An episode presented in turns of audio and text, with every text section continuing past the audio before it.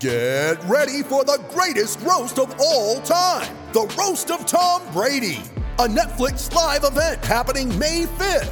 Hosted by Kevin Hart, the seven time world champion gets his cleats held to the fire by famous friends and frenemies on an unforgettable night where everything is fair game. Tune in on May 5th at 5 p.m. Pacific time for the Roast of Tom Brady, live only on Netflix. The following podcast contains explicit language.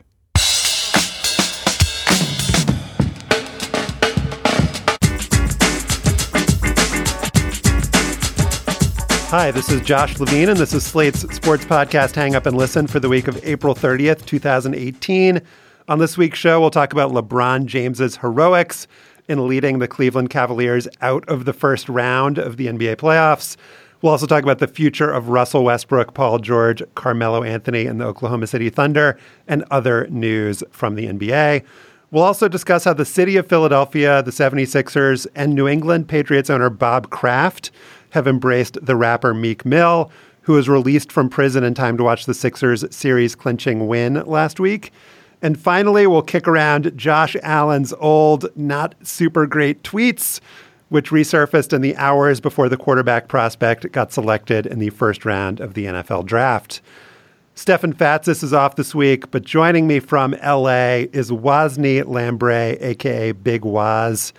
You can listen to Woz on the Back to Back podcast, where he talks about basketball and lots of things that aren't basketball, with the likes of Zach Harper and Amin Elhassan and Tom Haberstroh.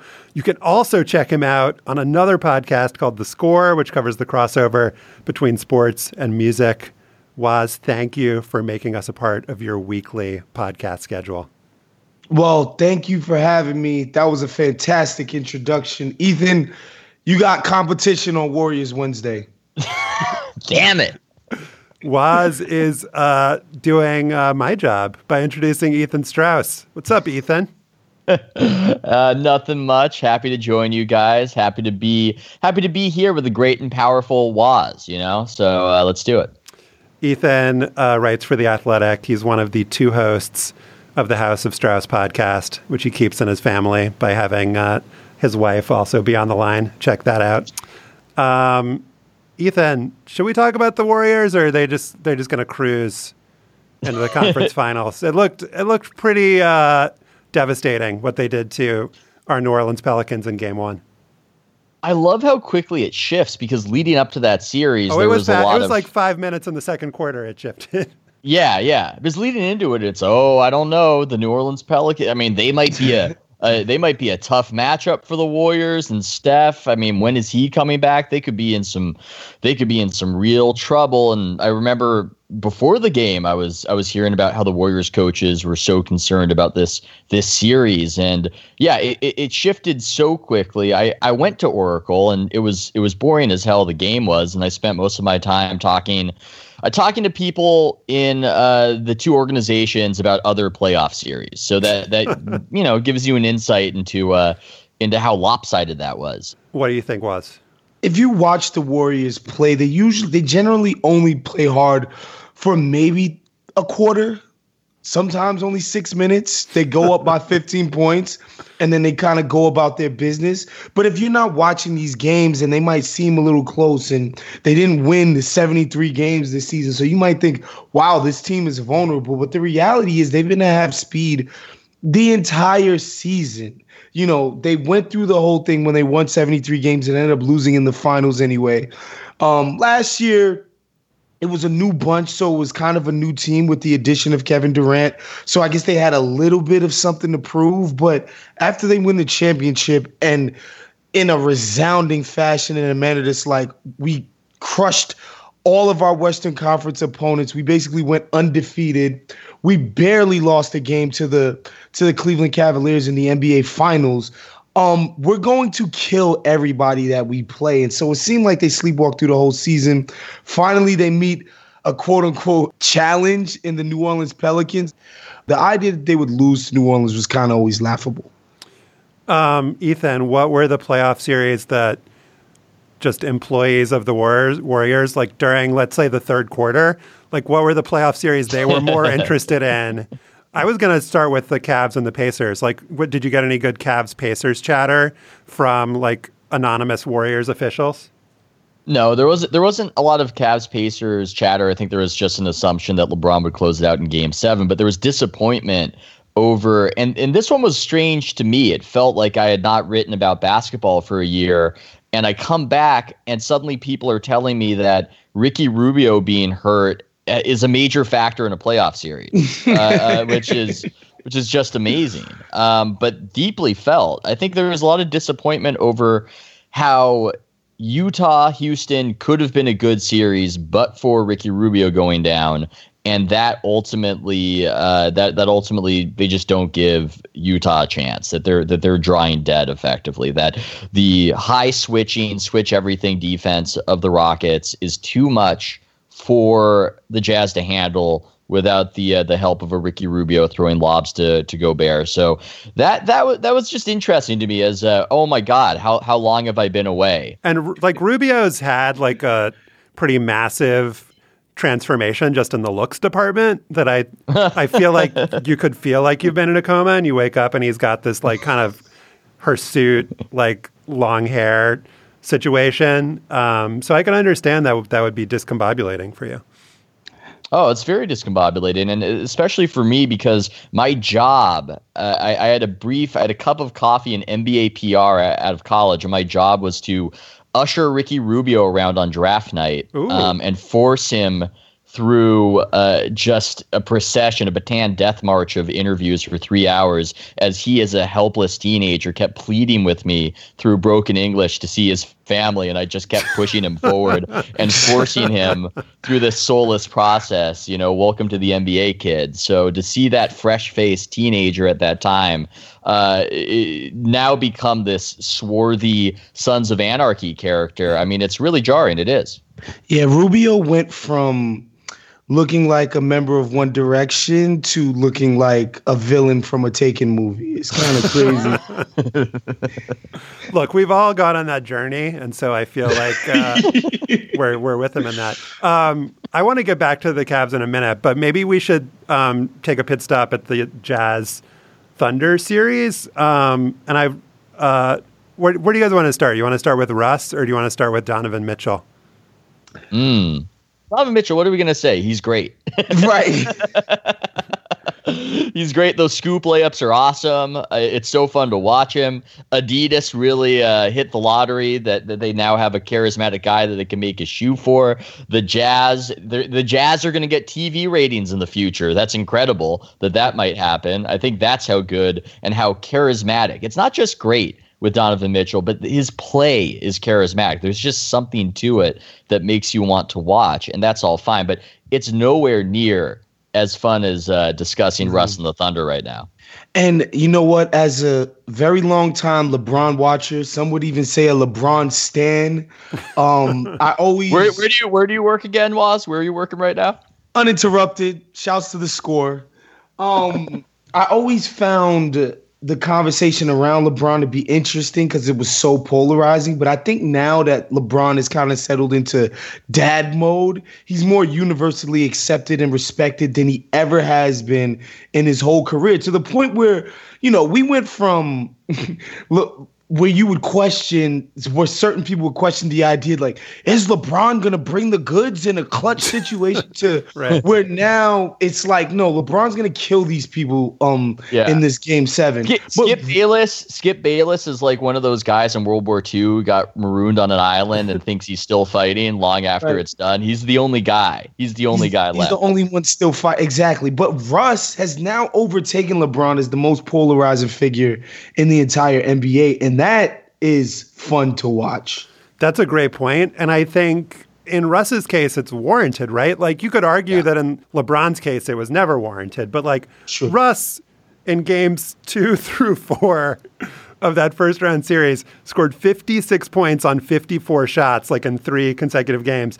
Then in uh, game five, he has 45 on 39 shots. And then in game six, I don't know if I have that in front of me. Oh, yeah, he had 46 points on 43 shots. And so, so you can have an argument about, you know, does he make his teammates better? I've heard that a lot this week. Does he, you know, hog the ball? Is he padding his stats? But I think fundamentally, the issue here is that, like, unlike every NBA player who isn't LeBron, the dude just isn't consistent. Like, he has some games that are amazing and some games that aren't. And so, if you're going to be the prisoner of the moment, TM Ethan Strauss, you're going to you have no choice but to oscillate between thinking Russ is amazing and thinking he's horrible. Well, Haralabob Voulgaris, uh, NBA gambler extraordinaire on Twitter, said something that, and, and he has well founded opinions. I don't think this is a hot take for attention, but it was interesting to me because it was so out of step with the conventional wisdom. He said he would take at least 25 players over Russell Westbrook on his team, which to me sounds plausible. It does. and it's a bit situational because if you have nobody on your team, maybe you want a Russell Westbrook. He does raise your floor, but he does also put a cap on your ceiling because he doesn't adjust his style of play um, to the point that you need when you have the talent uh, that could actually win a championship. So uh, he he represents in the polarization that Woz talks about. I think um, he's not just polarizing, but there is a he he represents a chasm between a certain advanced stats, efficiency obsessed way of viewing basketball in a more old school, this guy scored a lot of points and filled out the stat sheet view as well. And I think another interesting conversation around Russell Westbrook is the culture in Oklahoma City around the team, the way the media is over there, the way the fans are like uber protective. They they you know they often describe Oklahoma City as a quote unquote college atmosphere, and I think that's shading the conversation as well because there's a sense that like Russ is over there in his own bubble and he's being indulged in every single one of his whims. Mm. And I think a lot of people take exception to that. he reminds um, he reminds me this reference is not gonna land probably for me. But has anybody ever seen the Twilight Zone episode with Anthony where there's this there's this boy and the the town is terrified of him and he has supernatural powers so everybody caters to him or he'll put you under the cornfield? or is nobody getting this reference? Oh, I'm, I'm with you. I'm with you. I've okay, never seen that you. episode, but thank I you, Josh. thank God for Josh. Uh, Russell Westbrook is is Anthony in the Twilight Zone. But you were saying. well, here's a way to transition this to the Cavs Pacers series. Is like I don't know if you were on when uh, Tom Haberstroh was making his you know rant about how everybody who leaves OKC gets better, and he put Victor Oladipo and uh, Domantas Sabonis in that category. He lost me a little bit when he was talking about how Russ was holding back Enes Kanter, which I think is like one of the more laughable opinions from a smart person I've heard recently. Take, but, take that, Tom. but on the subject of like the dudes who got traded to the Pacers, Oladipo and Sabonis, like I was definitely one of the people who were like, "Oh my god, like what a fleecing by Sam Presti! I can't believe they got Paul George for these like two guys who were scrubs." And then it turns out Oladipo and Sabonis were not in fact scrubs. Um, was do you think that they just got better? Do you think that like Russ was like actively holding them back, and they would have been really good last year on a different team? Like, what, what's your where do you fall there? The first thing with Sabonis is that he was a rookie last year. Rookies generally suck. So that's not a Russ thing. That's a rookie thing. That's universally true of pretty much all rookies who aren't Ben Simmons or uh, Donovan Mitchell or LeBron James, for instance. Like most rookies, um, people who follow the sport closely will tell you are, are net negative most of the time. Overwhelming majority of rookies stink. So the idea that Sabonis wouldn't make some kind of improvement and leap in his second year is kind of laughable. But the Oladipo question I think is a little bit more fascinating. Um, people like to talk about how he changed his body, which he did. Um, and he's certainly making more jump shots, particularly of the pull up variety this season than he did last year. But I think a lot of that can be due to confidence and being uh being empowered, I should say, right? In Oklahoma City, where your role is essentially when you get the ball, don't fuck it up because this is the Russell Westbrook show. Um, it's a lot different when you go to a new team. These people really want you, and they're looking at you like, no, we think you can do this, we think you can do that. Um, I think that inspires a lot of confidence in a player, and I don't know that that would ever have been the case in Oklahoma City. There's no question Oladipo's a different player, but the ecosystem within which he now plays is just it's night and day. Uh, and to say that you can't attribute some of that to the way Westbrook is on that team, I think is kind of naive and ridiculous, honestly. Mm. Here's a hypothetical if we're talking about how most rookies suck, and that that is observed, that is a true point by Woz. But what would we think of Donovan Mitchell if he was the one playing with Russell Westbrook? Would we think would we think much of him? I I, I bet we would probably probably not.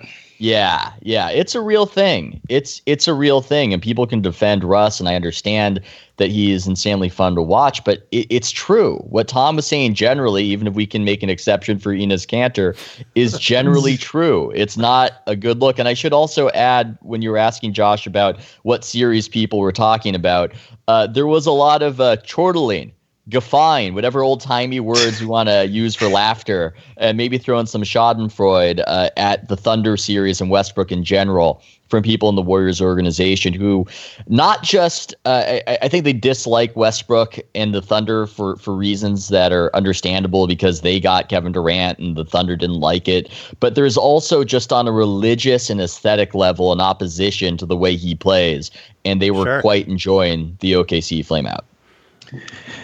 And that's what I wanted to ask you. Uh, was this Westbrook situation a situation before KD came into the fold? No, it's it's very conveniently mm. timed. All this all this religion they got about Westbrook and the Thunder, um, they, they they they caught it. They caught it later on. I mean, I know some people. I know some people who who told me before they got Durant that they could get Kevin Durant because of Russell Westbrook and because of the way he plays. And frankly, um, I don't want to get aggregated, but I think that they might have gotten some information from the guy they recruited and successfully signed that he was not happy with Westbrook and not happy with that situation, despite his public protestations uh, and despite the I didn't mean to like that tweet about Russell Westbrook or whatever else he says. I think they got the message from him that he wasn't happy with that that style. Back to Oladipo for a second. I thought that he really raised his public profile in this series. He said afterward, like at the podium at Game Seven, the guy had some good podium moments in the series, but he said like, "You basically have to respect us now, and if you don't respect us, then you're." crazy. I didn't really know. I didn't really know that you could declare that you were respected, which is like that's an interesting move. But I just felt like the same way that LeBron has kind of broken the curve for everyone in the league. He did the same for Oladipo in this series, right? Because LeBron just goes out every game, you know, even when his teammates are just total trash. Um, he puts up huge numbers, put up 45 in game seven and in 43 minutes. And Oladipo is just up and down, just like every, I mean, he's a great player, but just like every normal player is. And it's just sort, it's striking to me, just like just like Michael Jordan broke the curve for like everybody, LeBron is just kind of ruining our perception of what greatness is in the NBA. Oh, Woz, pump up your boss. This is I, a layup for you.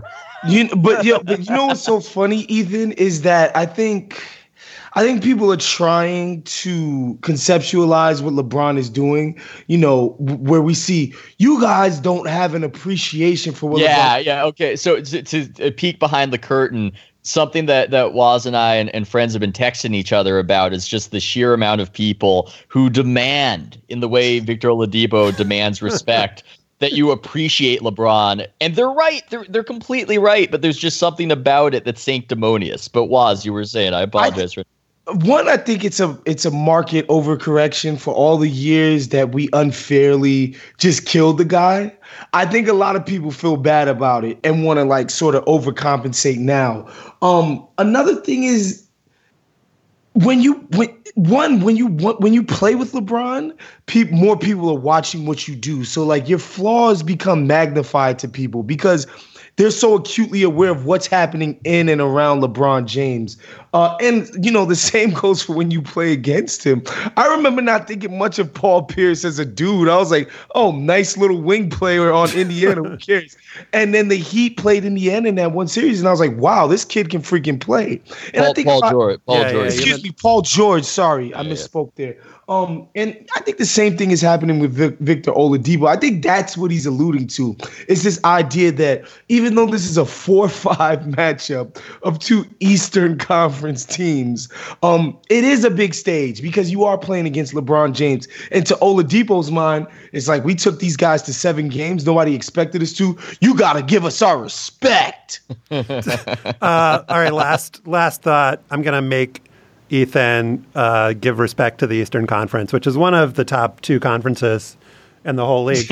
Um, if if if if uh, the Cavs beat the Raptors in the semifinals after the Cavs got lost the first round by 40 points on aggregate, but still but still won the series.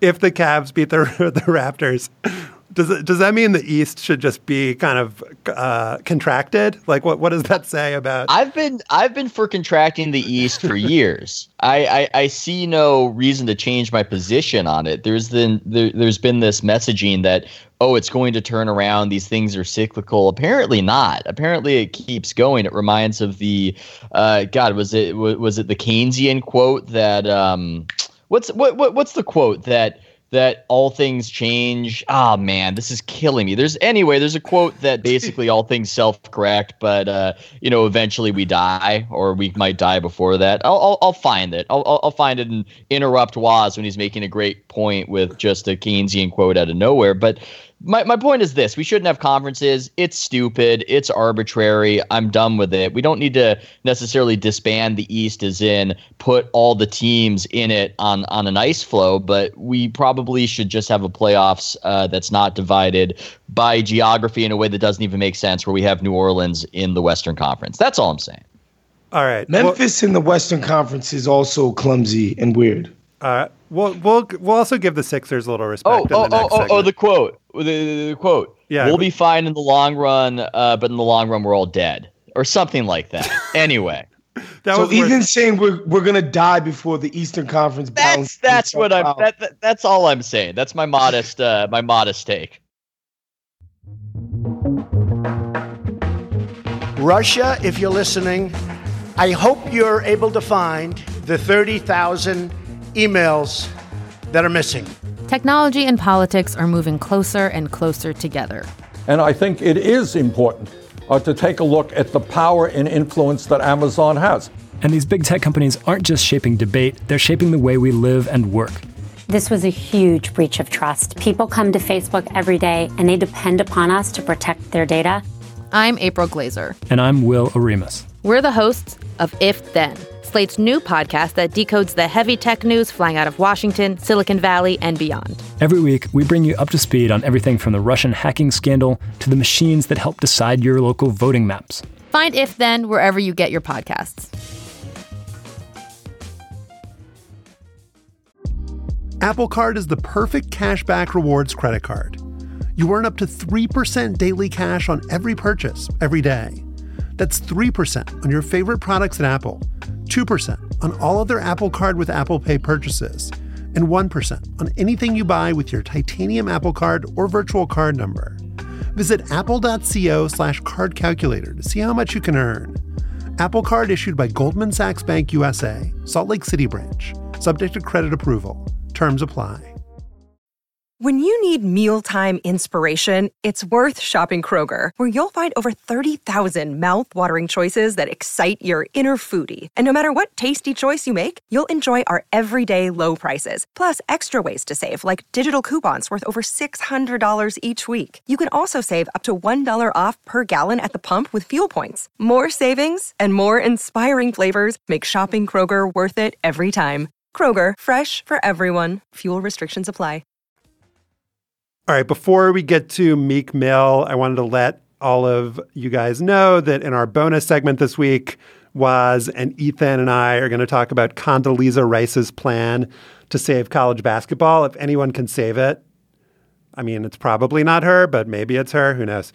Um, if you want to hear that conversation, join Slate Plus for just $35 a year. You can sign up at slate.com slash hangup plus. After the Philadelphia 76ers clinched their first round series win over the Miami Heat last week, one of the first people Sixers star Joel Embiid embraced was rapper Meek Mill. Embiid said, I was just excited that he got to witness this because he's always represented the city and he loved the city so much. Mill had been in prison for five months for a parole violation. He was released just hours before the game. Sixers owner Michael Rubin sent a helicopter to get him at the State Correctional Institution in Chester, Pennsylvania, uh, just to make sure he made it to Philly in time for tip off and to ring the bell on the court. Uh, Woz, we can get into how Meek Mill's case became such a powerful uh, rallying cry and symbol for criminal justice reform. But um, first, I wanted to hear from you. What did you think of uh, the scene in Philly last week with him courtside uh, next to Kevin Hart for the game and just being embraced by all the players? Quite frankly, the whole thing was jarring for me because I'm somebody who fancies myself as a rap fanatic, a rap nerd, a rap aficionado, if you will. And so Meek Mill's story is one that I'm, you know, extremely intimate with and familiar with. But to seek, because for you know to take people behind the curtain a little bit here uh meek mill is what you would call a street artist meaning most of his fan base is happens to be people of color uh, and the rap fan base, the rap audience as a whole is a majority white audience. So he's not really a mainstream rap artist. As you know, as popular as he may be, his consumers, the people that will show up to his shows, like purchase tickets, who will stream his album, usually aren't white people.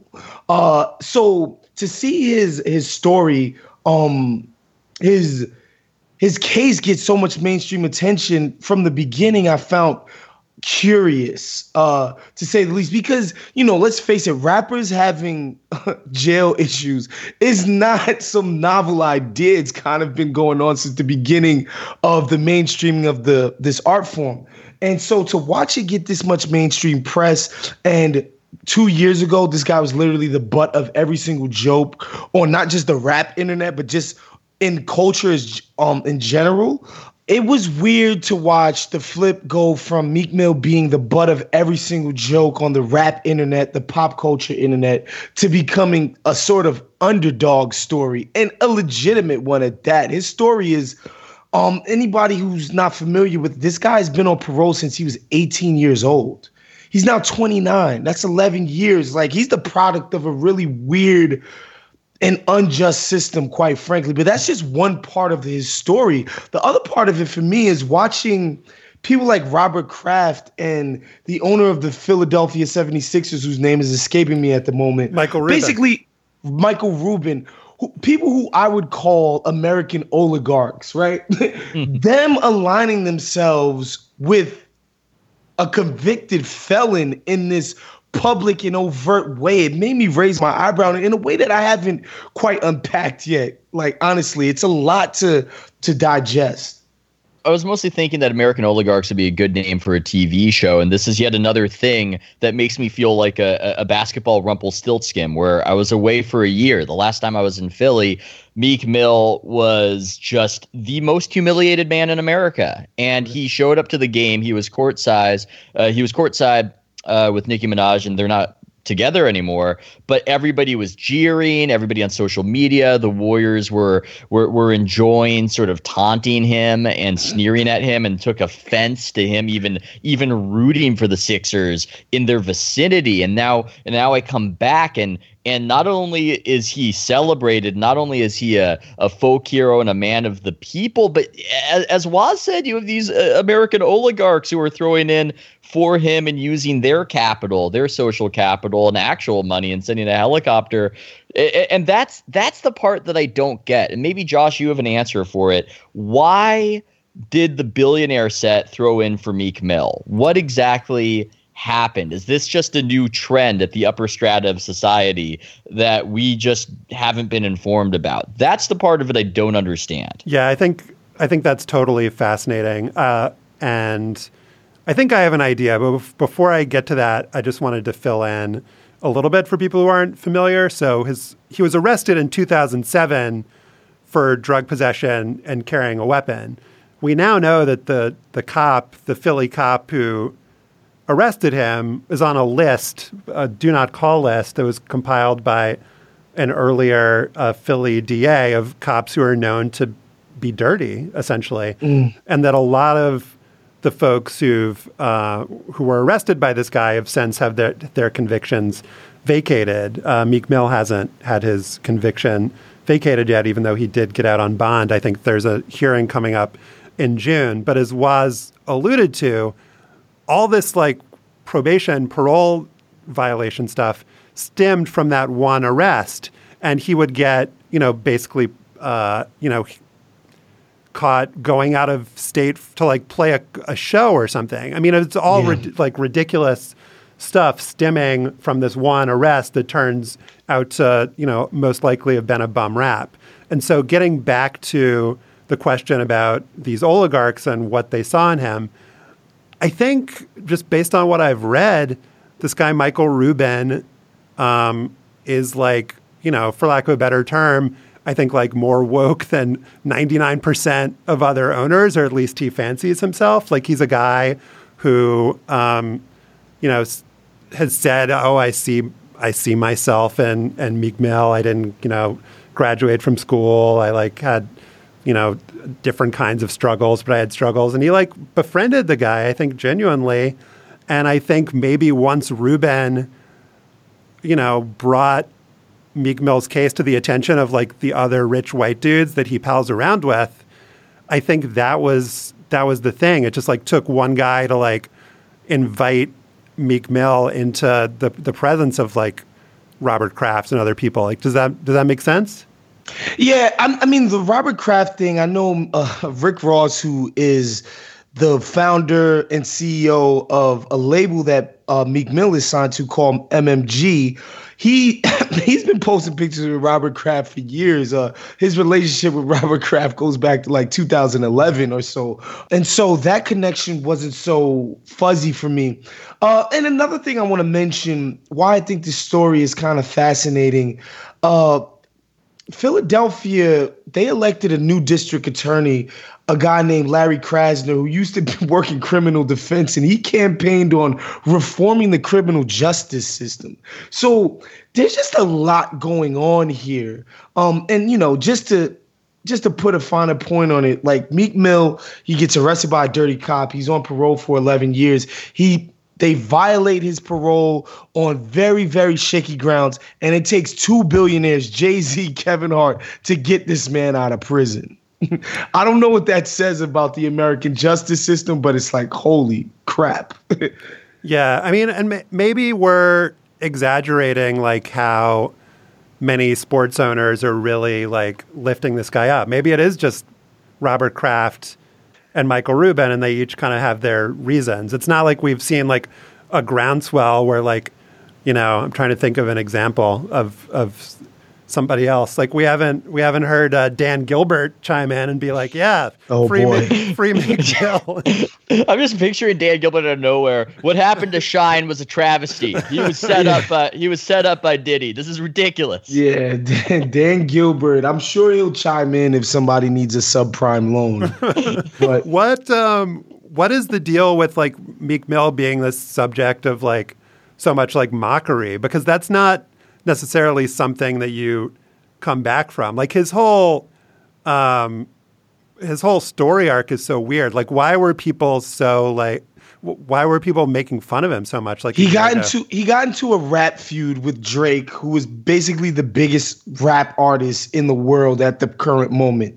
And not not only did he get into the rap feud, it's a feud that he instigated. So he was seen as kind of the aggressor, um, the bully in that situation. It's a feud that basically dropped out of the sky, but for Meek Mill. Um, and Drake basically kind of killed him and his and his audience on the internet. They went into full troll mode and just buried Meek Mill. Um, and, and and so that's what I mean. It's so fascinating to watch him go from that, a guy of just like, oh, you tried to bully Drake, you tried to start a feud with him on very shaky grounds, to you got buried and then to now he's become a sympathetic figure, a sort of underdog of sorts. It's just completely weird and fascinating to see. Ethan, what do you make of just the the players in particular? I mean, Woz was saying um, that he's a, a rapper who particularly speaks to black audiences, and like the Sixers players, whether it's Simmons or Embiid or or other guys, they really seem to have like embraced this dude and kind of made him, you know, a, a part of their team, really. Well, I think they're no different from the general audience. Um, and what Woz said is a good point. I, I, I wonder if I wonder if that's a huge element of this. The humiliation that he was so he was so embarrassed and everybody likes a comeback story and when you add the uh, him going up against the legal system and going up against the man, he becomes all the more sympathetic. So I, I wonder if he has this groundswell of support had he not gone at Drake, had he not been embarrassed had he not been the butt of everybody's joke, he might not have been saved in this way, which is crazy. It's crazy that it would have anything to do with his legal status, but I honestly think that it's a factor. I don't think it goes this way without the uh, the, the Drake beef and uh, that completely blew up in his face. Um, I'm just looking on Twitter. Bomani Jones uh, tweeted a few days ago Bob Kraft has somehow managed to align himself with Donald Trump and Meek Mill without really looking terrible to either side. That's that's got to be like some like triangulation world record. I don't know if that's like the most acute triangle or obtuse triangle or what. I, Ethan, maybe you can help with my trigonometry. I was just wondering if Donald Trump's going to take up the Meek Mill cause, and then what happens oh, then. Man which wouldn't be out of the question. I mean, you, it's unpredictable. Guys, folks, folks, this is unfair. It's ridiculous. Free Meek Mill. I, I could see it happening, and I have no idea what the response or reaction might be, but it's not out of the question. The bedfellows are getting stranger, man. Ethan. Oh yeah. You're. I mean, maybe you've lost your touch a little bit just being away for a year, but I, I'm a little disappointed you didn't get any kind of uh, quotes from Jay Z, who was courtside at game one of the the Warriors here, uh, Pelicans well, game. Well, that's generally the best form when you see Jay Z and Beyonce uh, courtside is to just sidle up to them and and start you know start start asking questions. I was actually joking around with friends because there's this conversation about whether Beyonce likes basketball. That's what we do on Twitter with our time. Uh, we we talk about important things like this because she always looks so monumentally bored. Jay Z looks like he's having the time of his life. He looks so happy and so excited. And Beyonce appears as though she would want to be anywhere else. And so I, I was thinking it would be nice if somebody just quizzed Beyonce about about hoop. I, I want to see how much she knows. I want to see if she's actually bored. I want to see how into it she is. So I, I, think I failed as a journalist by not asking those tough questions. Jay Z, we know his thoughts. We know he's friends with LeBron. We know that he was a minority shareholder in the Nets and he's pretty into it. Beyonce, though, that that right there, that that's the one we need answers on. And I apologize to the people for failing them. But then again, technically, I'm not beginning my uh, my journey with the Athletic till May 15th, so I have an excuse. You other journalists out there, though, should be ashamed of yourselves. Uh, one of one of the other Beyonce and Jay Z memes is that she has a crush on LeBron. Like, there's a lot of memes where she's looking at LeBron in a way that you that I might look at a honey bun. Mm. Um, and that's a, that's a meme on. I, I guess you could say black Twitter. That's that's one of the memes. Beyonce is obsessed with LeBron. Isn't Rihanna yeah, also obsessed with LeBron? Well, Rihanna's actually been like she's public in her love for the guy. Yeah. Like she will, you know, write Instagram posts, Twitter, all of that. She's she's been, you know, courtside to both Heat games and Cavs games. Like she's kind of been public in her support of LeBron.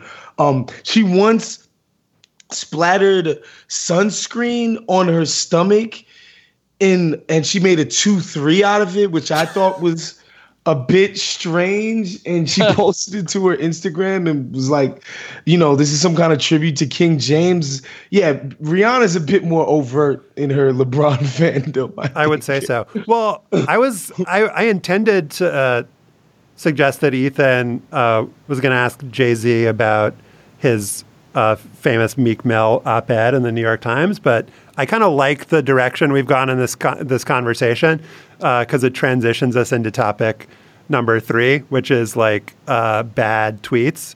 Uh, mm. so thank you for doing that, maybe unintentionally, Ethan. Um, but on Wednesday night, a day before the NFL draft was set to begin, quarterback prospect Josh Allen, uh, the guy that Mel Kiper Jr., the ESPN pundit, had tapped as uh, the player he'd select with the number one pick, uh, he watched his tweets he'd sent as a teenager were made public.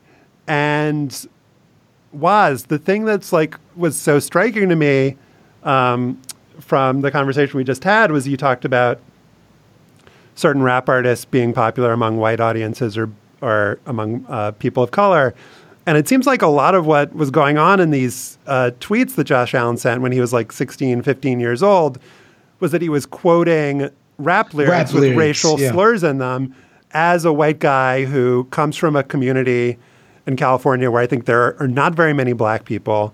Um, and kind of apart from the question of like how embarrassing or terrible these tweets are, I think that's a part of the conversation that people have been skipping over. It's just like how rap and hip hop culture it has um, become like a dominant culture among white kids, kind of in the absence of black people, and sort of how um, how that works. If you go look, if you go to the rap show of say a J Cole, right, who you know, to my mind, is probably if he's not the second biggest rapper, he's the third biggest rapper behind Kendrick Lamar and and Drake. Household names. If you go to one of his shows, depending on the city, it's going to be an overwhelmingly white audience. That's just the reality. It's just a numbers game, right? Like black people only comprise of about eight or nine percent of the population. And so if this is the the dominant genre in America, it only makes sense that most of the audience will be white people. So that's one. Two, the idea that I should care what this guy was tweeting when he was 14 years old is laughable to me, especially since back in 2009 the way we all th- all of us the way we all thought of twitter we didn't think of it as this thing that would be documented in perpetuity right? It was like right it was like um you know we're kind of speaking into the void right now. Half the time we weren't even sure who was even reading this stuff. And not to make excuses for this kid for his language obviously he shouldn't have been tweeting that stuff. Obviously you know he needed a certain level of cultural literacy to understand that what he was tweeting probably wasn't a terrible idea. But I read those tweets. I'm not gonna lie. Like this morning, I read the tweets for the first time and I laughed. You know, like I was just like, this is silly. This is silly. He mentioned he mentioned killing people at beer pong. Like it was it was silly. It was a 14 year old with you know somebody who doesn't have a facility with how you handle 400 years of toxic race relations in America. I, you know, like I, I, that's not something I can get out of bed and get upset about. So that would go on the weaknesses in his draft profile. It's like pro, pro, strong arm. Con does not know how to deal with 400 years of horrible race relations in America. That seems that seems fair. Um, the two things that I found like the most bizarre slash hilarious in this whole episode were that after the tweets came out, um, Josh Allen called Stephen A. Smith at two o'clock in the morning oh, to explain to explain himself. Number two is that is that Adam Schefter said um, that he had heard from a couple sources, like people who didn't actually know, but they were just floating the idea that team NFL teams had leaked the tweets in a bid to get his draft stock to drop so they could get him later so they could get him later in the first round which is just like evil genius stuff. And I, I, like hope i hope that's what happened.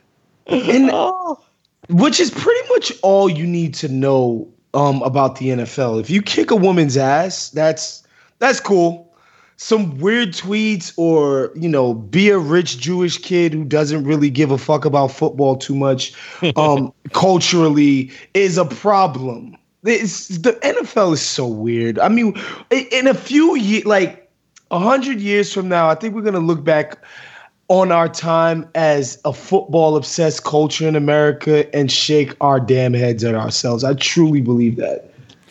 Well, the the really kind of I don't I don't think this is funny, but the ironic thing about him going to the Bills, he went to the number seven pick. It's like their team captain, this linebacker Lorenzo Alexander, is like, you know, Josh Allen's gonna have to do some explaining in the locker room. You know, why did no, you say? no, he won't. Why did you this say is that? Insane. well, but wait, but wait. This is this is a team that until recently, when he retired, had Richie Incognito in the locker room. the guy who used racial slurs against Jonathan Martin and against a trainer for the Miami Dolphins. People like forget that, That- uh, aspect of it. Um, Josh, th- that's different. He was bullying them. That's that's fine in football culture. You can't just say it out of nowhere. If you're if you're using it to humiliate and bully weaker people, that's fine. Sorry, continue. No, that is that is a great point. Yeah, Richie Incognito was an alpha dog in the locker room, so it was cool. Yeah, he was just uh, you know he's a big, strong, tough uh, offensive lineman. No, just th- this came up uh, recently also with Donte DiVincenzo, the um, uh, Villanova player, white guy who was the best player in the NCAA championship game. His uh, tweets came out right afterwards, and the the two uh, variations on that story where he also had some anti-gay stuff, which is uh, uh, Not great. not great, different from Josh Allen. The other thing was that he went with the the classic. I my account was hacked. My account was hacked eight years ago, and I just Oh, man. I just never noticed it. So at least Josh Allen didn't go with didn't go that route. Yeah, this is crazy. I think people the, the account was hacked excuse works. I, I know Woz and I have talked about this before, but eventually and I, I don't know what the social cost of this all is going to be. It's going to be realized by by all the foolish PR people out there that apologizing is a mistake, that it's stupid, that it just digs you in deeper, that it makes you look weak, it makes you get bullied by the Richie Incognitos of the world. And if you never apologize and don't accept the premise that this is a problem and a serious issue, then you're far better off than if you start trying to explain yourself at, at 2 a.m. or what have you uh, to broadcasters. So that's that, that that's my just bit of PR advice that's going to slide us further down the road to hell. Um, and you know, eh, maybe it's instructive. Uh, we have we have a very odd situation right now where it feels as though everybody is running for president, or they're analyzed and they're picked apart as though they're running for president, except for the actual president who does tons of crazy shit every day. That's the world we're living in. Woz, what do you think about just in general, like going back and looking at somebody's old tweets to get a sense of who they were when they were less famous or less guarded? I mean, there's like a lot of like really funny Kevin Durant ones about like how he I wanted love to- KD's old Oh. Twitter. Every time an old KD tweet comes up, I I love it. Meek, Meek Mill said he was a Heat fan on Twitter in 2010.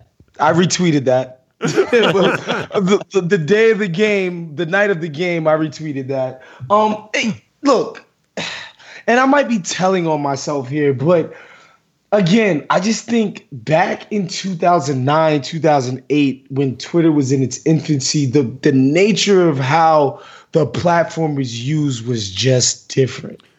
the culture was just different. People were a lot uh, more un, unfiltered, less guarded, and again, t- 14 years old. Like, first of all, You got, Josh you got Allen. some you got some bad tweets out there, Woz? Is that what this Oh is? my uh, god, I've got some horrible tweets. You wouldn't even you wouldn't even believe it. Um, the idea that you know that I should care what Josh Allen was tweeting at 14, he's 21, 22 now, he's still an idiot. Right? He's still a kid. So this idea that like when he was 14, I should put any stock in what he was doing. And the idea that, you know, he would tweet rap lyrics. And by the way, the DiVincenzo kid, I'm pretty sure he was t- he was quoting Meek Mill to bring this conversation uh, full circle. Um, yeah, I don't I don't know why we would put any stock. And again, football players like maybe the leader of the free world, sure. What you were tweeting about eight years ago might matter. Uh, a freaking quarterback for the Buffalo Bills. It, there's just no relevance. I like the fact that it's the Bills makes it even less relevant. Yes, it He makes said it even with more disdain. Come on. Well, this is like something that's not obviously just a, a sports phenomenon. I mean, just recently, Kevin Williamson lost his job at The Atlantic for tweeting that women who have abortion should be hanged. This past weekend, there was all this conversation about Joy Reid's old, like, terrible homophobic um, tweets. You've got, I was asking people at, at work today, like, what are some other examples? Like Trevor Noah, Blake Shelton, Melissa Villasenor, Quinn Norton are all people who've, um, you know, had really bad, embarrassing, inflammatory tweets come up from their past. Like the stuff, it, it's like now when somebody comes out of nowhere and becomes famous or just gets like a new platform. Ethan, this is like something that you expect. Is like, Yeah, all right, what? and- all right, and- let's and let's see no- the tweets.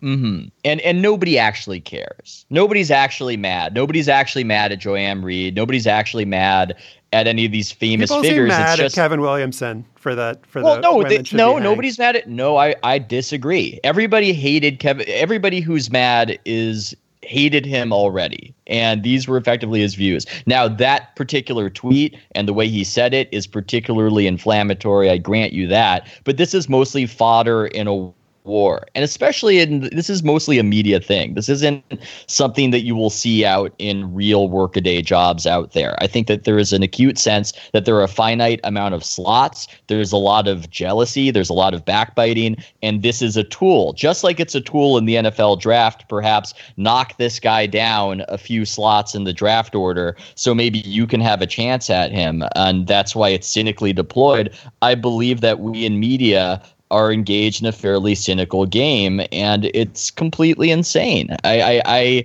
I I, think it's crazy. I think that it has to end eventually. I think it probably requires certain uh, people who are in charge of various media entities to understand that nobody actually cares, that this is mostly uh, false outrage. But I don't think we're there yet. I think people are still responding to Twitter um, and letting that sort of dictate what they should do with their company because it's the most immediate kind of feedback, even though it's not the most representative kind of feedback. Um, and we're not out of that era yet. Um, and it, it, it's still going. I expect it to end, though. I expect it to end eventually. You know what's funny about what you just said, Ethan? Um, every time I see somebody post, uh, hey man, if I get to 100,000 tweets, I'm gonna do X, Y, and Z, or this person's gonna do this. I always laugh to myself a little bit because I'm like, man, there might be 100,000 people using this whole platform right now. um, I think we, I think we overestimate the audience, the reach of Twitter. I really think we do because I Oh, think yeah. The people who use Twitter are really into it. But I don't think that's a mass audience. And I think you're right. Like a lot of times you'll see some outrage on Twitter, Twitter specifically. Facebook, that's a whole other beast and animal. But I'm talking about Twitter specifically. A lot of times you get caught up in these little bubbles and it feels like the whole world around you is going crazy. And you walk outside and nobody cares. Yes. Nobody yeah, knows.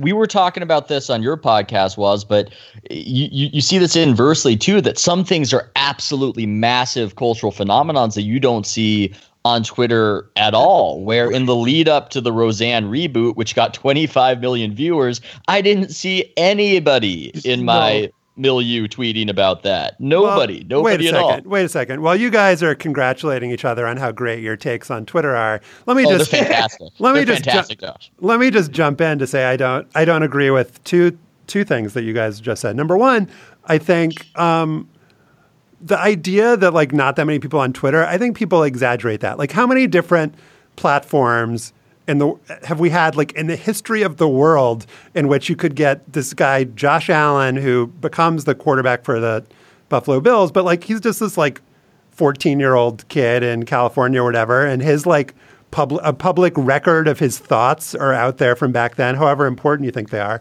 But so like he's using this platform, and then you have like the fucking president who's using the platform. You have Joy Reid, Kevin Williamson, Trevor Noah, everybody else we've named. They're all using the same tool, and like to say that nobody uses Twitter, I think we can get a little bit that we can exaggerate a little bit that like it with that. Well, it's like well, well, impressive well, how many people all- are on this thing. Well, well, Josh, Woz and I tweet far more than you do, so we have way more standing. no, that's true. That's true. The other the other point I would make is that Ethan, I think you are diminishing the value of looking back at what peop- what a public record of what people say because of the medium, because that their their tweets. It's like a classic thing that w- people have done, um, not just in the media, but just but whoever is just like look back at what people said before they came famous, or look for.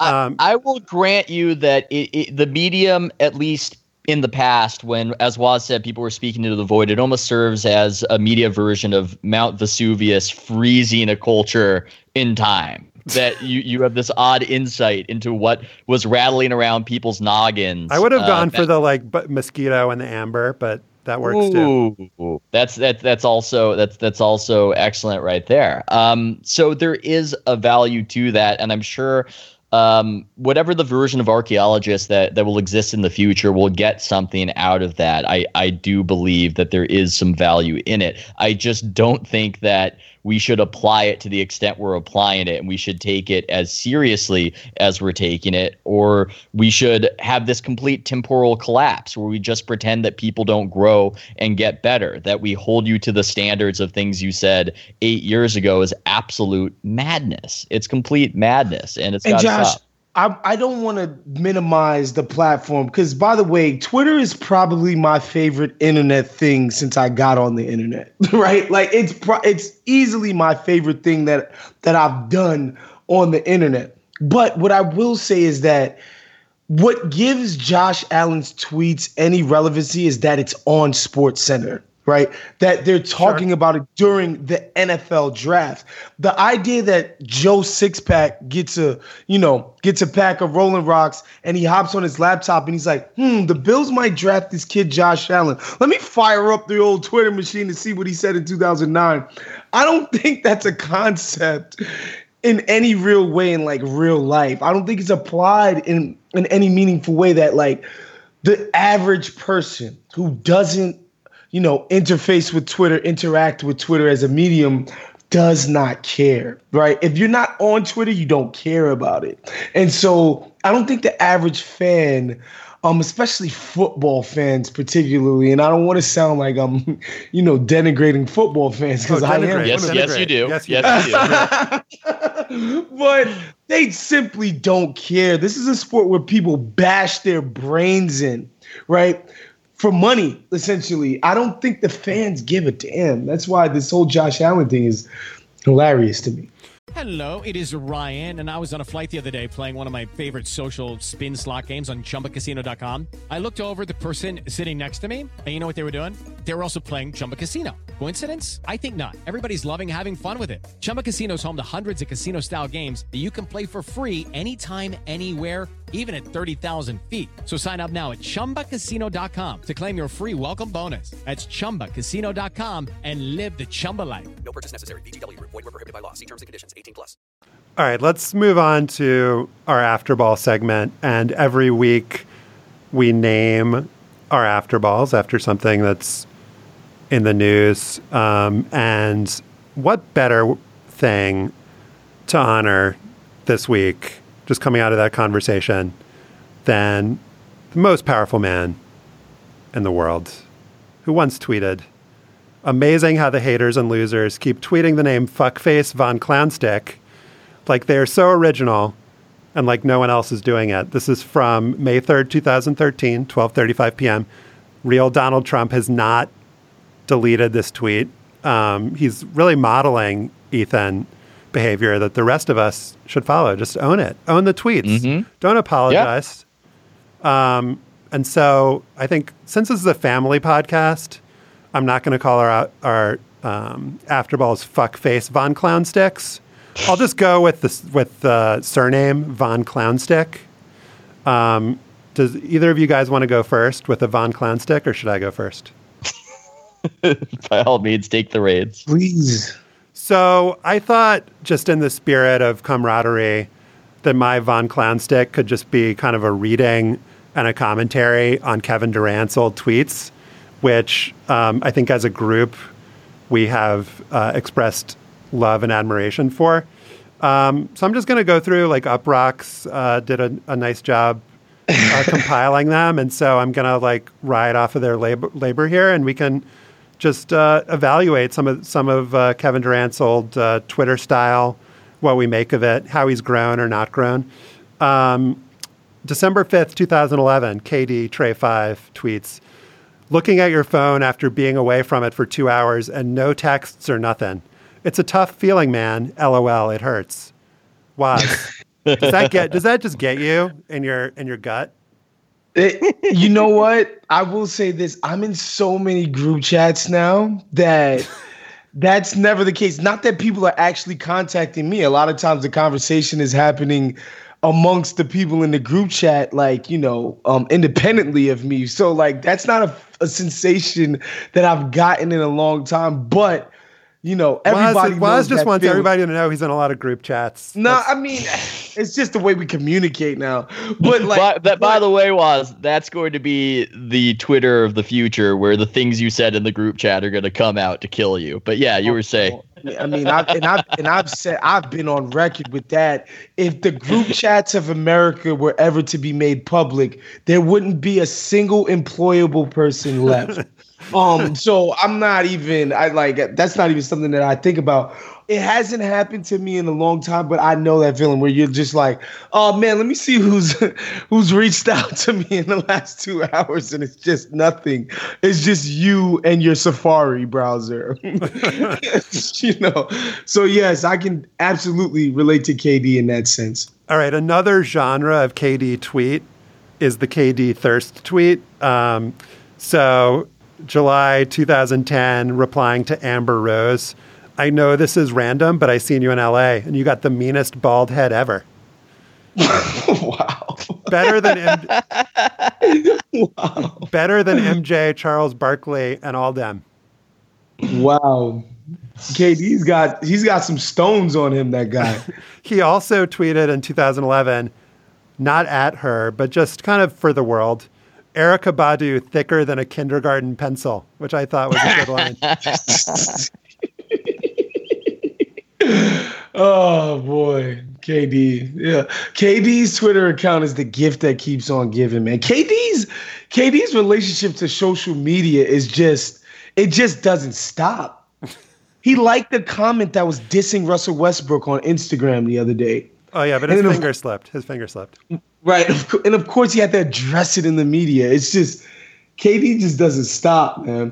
All right, we need Ethan. We need Ethan to pipe up on this one. Ethan, hashtag you ever wake up in the middle of the night and think about a girl you like or starting to like, and sit at the edge of the bed and say, "Damn, I want her."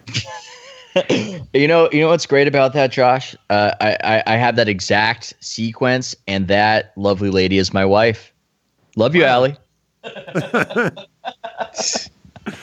I'm watching the History Channel in the club, and I'm wondering how do these people know what's going on on the sun? Ain't nobody ever been. Kyrie Irving is thinking maybe I need to team up with KD. Like, how do we make this happen? We got a lot of stuff to talk about. oh, this is wonderful. You know, he's actually just like this in real life. If you go up to if you go up to Kevin Durant, and I'm, I do not mean this as a joke. It, he it's just takes. It's constant takes. It's constant Jack Handey deep thoughts. It's exactly like the Twitter feed that you're reading right now. All right, last the last genre um, is exemplified. I didn't get into the Scarlett Johansson's bathwater part. We can we can leave that for another show. But um, the last genre is, for example, from August 2009, I want to play with Oklahoma City for my whole career. Okay. Um, and then in 2010, in 2010, now everybody want to play for the Heat and the Lakers. Let's go back to being competitive and going at these peoples. Ah, yes. 2000, 2010 was such a more innocent time before KD realized that he hated Russell Westbrook. Um, and back when he, the media, oh my God. Um, and again, as I full disclosure, I fancy myself as a close LeBron observer. Some would even say a stan. But I remember in the moment, in the moment, this isn't one of those things that I go back and say, you guys were stupid for doing this. In the moment, the media made it a thing that KD, quote unquote, quietly signed his rookie extension, which is literally every single rookie in the history of man when they were offered a max extension, they signed that thing because they were making three or four million dollars a year prior to, and it's a huge jump in salary. Every single rookie does it. KD did it just like everybody else does. And people were like, you see, KD unceremoniously signed his rookie exception. He didn't do a big show like the decision. and it's just like, that's not a thing that people do. He was getting, like, this is this was the level to which that people hated LeBron. They were giving people first of oh my. All right, Woz. most- All right, Woz. The We're gonna have most to cut. embarrassing one was Derrick Rose. I'm sorry. We're gonna have to Derrick Rose was a hero. We're gonna have to cut your mic. Um, we didn't even get into the KD burner account situation, but I think we gotta we gotta stop here. We have to do a special episode on Kevin Durant and social media at some Yes. point. All right, Woz, what is your Von Clown stick for us? Um, a guy whose work I truly admire, uh, Tom Ziller on you know the, on Twitter of Twitter fame, but I he uh, Ziller works for SB Nation. Am I right? Yeah.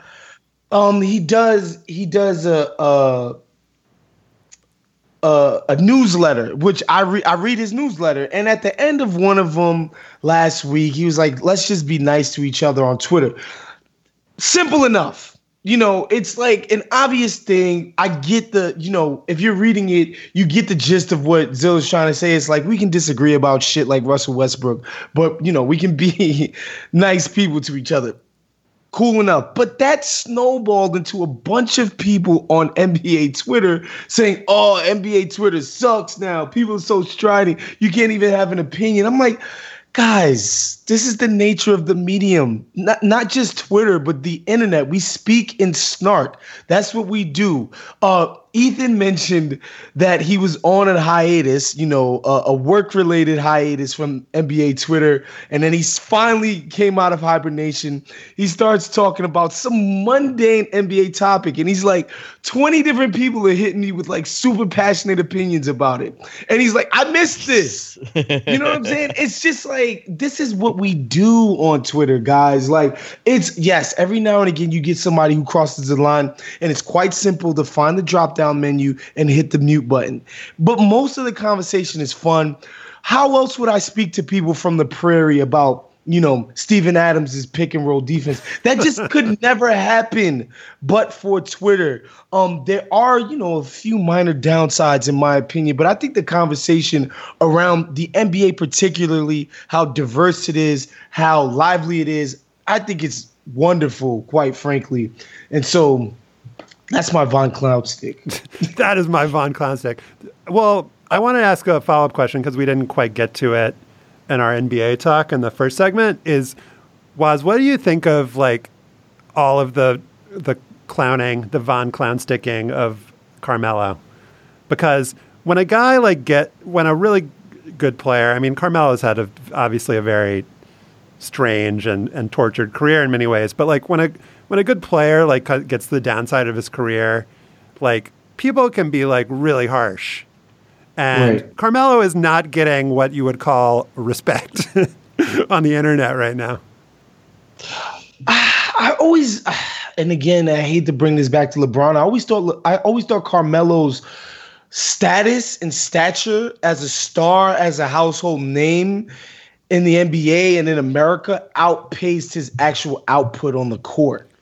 I always felt like that was the case. We talked about him in the same ways that we talked about a Kobe, a LeBron, um, uh, you know, a Tim, the Tim Duncans of the world. We're talking about top 15 players ever in the history of the game. Carmelo was probably a top 15 player in the NBA during his tenure. You understand? And we would put him in those conversations. And I think, you know, playing in New York and being really freaking bad. So playing playing in a place where a lot of people are paying attention to what you're doing and absolutely sucking hurt him. And I and I think his style of play as a guy, a quote unquote scorer, um, is not somebody that always engenders a lot of sympathy with the more nerdier, analytical based segment of the basketball viewing public.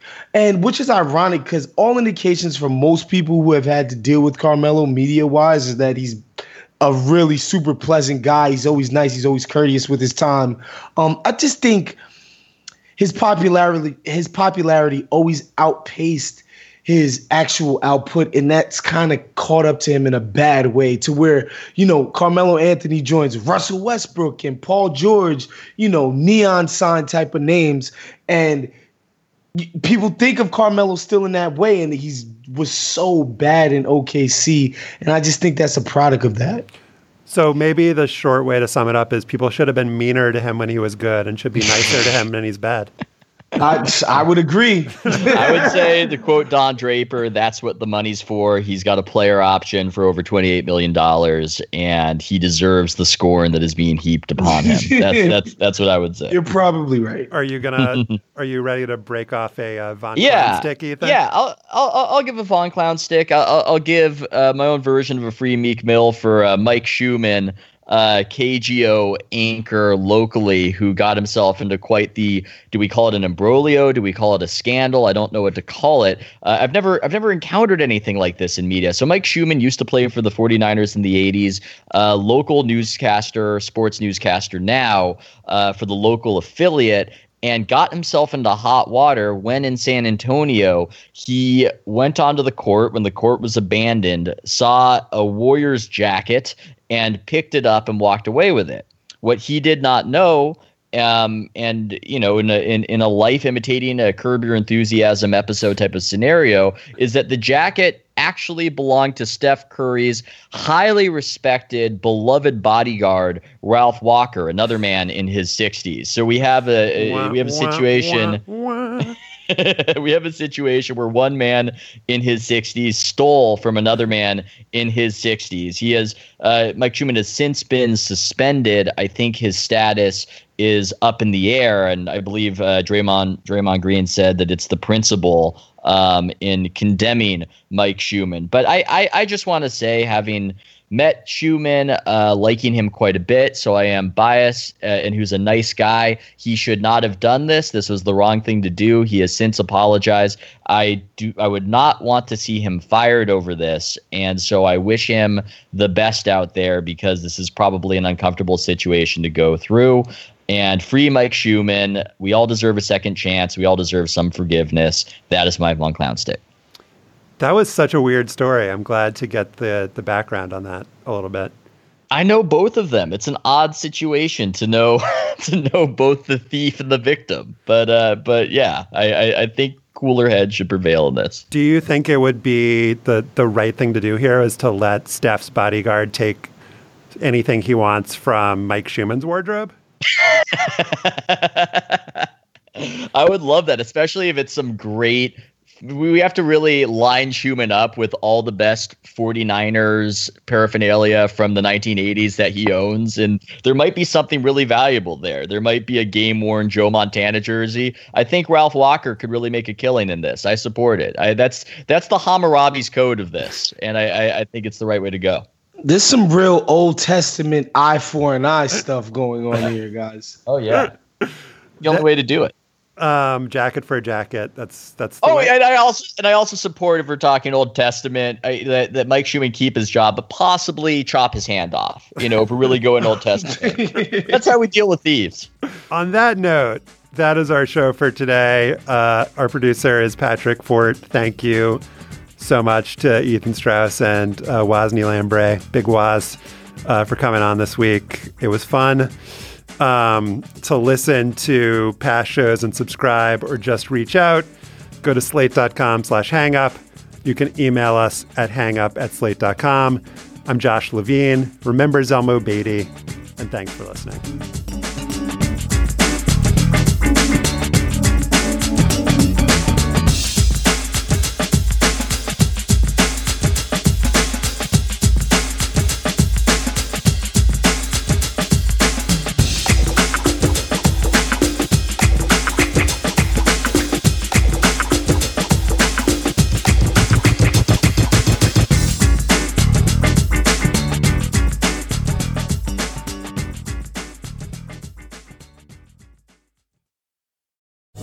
Lucky Land slots, you can get lucky just about anywhere.